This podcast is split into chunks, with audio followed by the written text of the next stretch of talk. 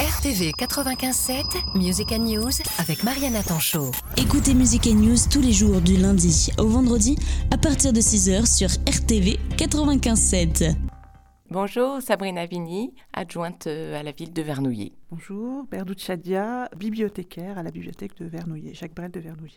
Bonjour, Sofia Correia, directrice du centre social La Passerelle au Vauvette à Vernouillet. Bonjour, donc Gianna Belkadi, directrice du centre social de la Tabellionne sur le plateau nord de Vernouillet. On se retrouve pour parler du programme d'action de la ville de Vernouillet sur le thème des droits des femmes qui aura lieu du 5 mars au 14 mars cette année. Ça fait plus de 20 ans que la ville de Vernouillet est engagée dans cette action de promouvoir les droits des femmes et de les réaffirmer et de sensibiliser les habitants au fait qu'on doit travailler encore aujourd'hui à l'égalité homme-femme dans notre société. C'est important parce qu'on voit que malheureusement, au jour d'aujourd'hui, on re-questionne des choses pas très loin de chez nous. Je pense au droit à l'avortement, au droit au travail, au droit à l'éducation. Et on doit continuer à travailler sur cette question d'égalité entre les hommes et les femmes et permettre aux femmes de s'émanciper au même titre que les hommes. Ce sera du 5 mars au 14 mars. Toute la programmation,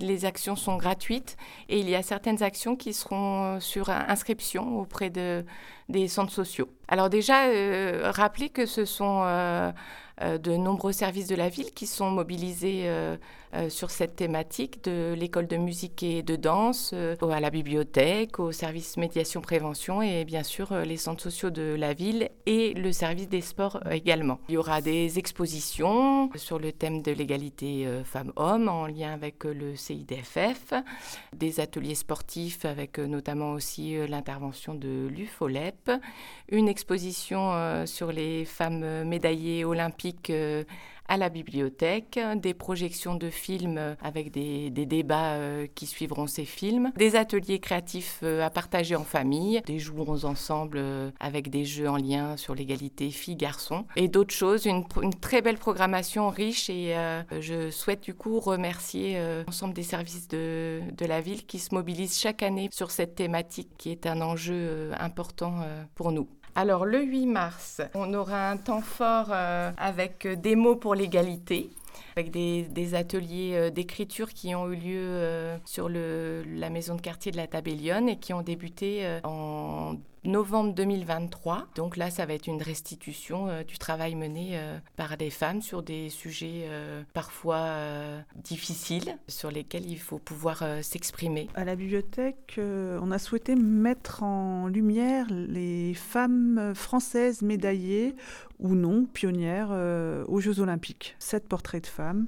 Ça commence par Alice Milliat, qui est la pionnière, qui est pas médaillée, mais qui a tenu à ce que les femmes puissent participer aux JO. Et après, on a Suzanne Lenglen, Laure Manoudou, Marie-Amélie Le Fur pour les Paralympiques, Janine Longo. C'est vraiment une mise en lumière des médaillées françaises et de la pionnière qui a fait en sorte que les femmes puissent participer aux JO. En fait, c'est pour montrer que c'était un droit aussi qui a été acquis de longue haleine, que les femmes ont lutté pour pouvoir participer. Et que voilà, que c'était pas automatique en fait. Ce seront des portraits qui vont être affichés sur les grilles et sur les murs de la bibliothèque. Il y a des textes, il y a sur leur parcours, il y a des dates clés dans leurs portraits et voilà, ils pourront découvrir ou redécouvrir ces femmes. Au centre social La Passerelle, le parti pris avec l'équipe était de mettre en place des activités de convivialité, créatives, jeux, découvertes sur la question de l'égalité homme-femme et puis aussi mettre en avant des femmes connues. L'idée, c'était que le public du centre social, mais aussi plus largement, puisse découvrir certaines femmes qui ont eu un impact dans notre société, qui ont fait la promotion de l'émancipation des femmes et de leur faire connaître effectivement à travers des ateliers de créatifs et de jeux. Il y a un atelier peinture qui aura lieu le 5 mars qui est intitulé Tableau coloré Nana. En fait, on va proposer aux familles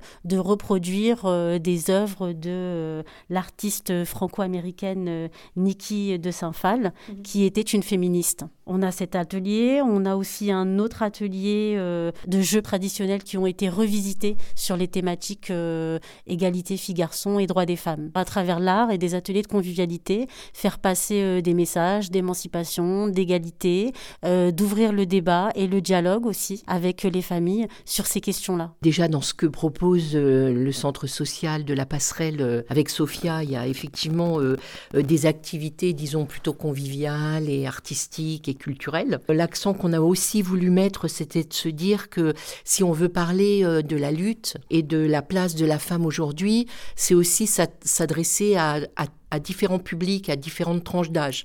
On commence par les tout-petits, avec des ateliers dans le cadre du contrat local d'accompagnement à la scolarité, où les enfants accompagnés de leurs parents vont venir jouer et comprendre ensemble des messages, ou les entendre au moins, parce que les comprendre, c'est pas forcément immédiat. Ensuite, bien, on a travaillé avec les lycées, où on les invite à venir voir une projection d'un film, où là, effectivement, on retrace quand même le militantisme des Anglaises pour avoir le droit de vote. Et ça a été quand même, c'est un film par moments un peu trop, très touchant, mais en tout cas, il veut dire ce qu'il veut dire.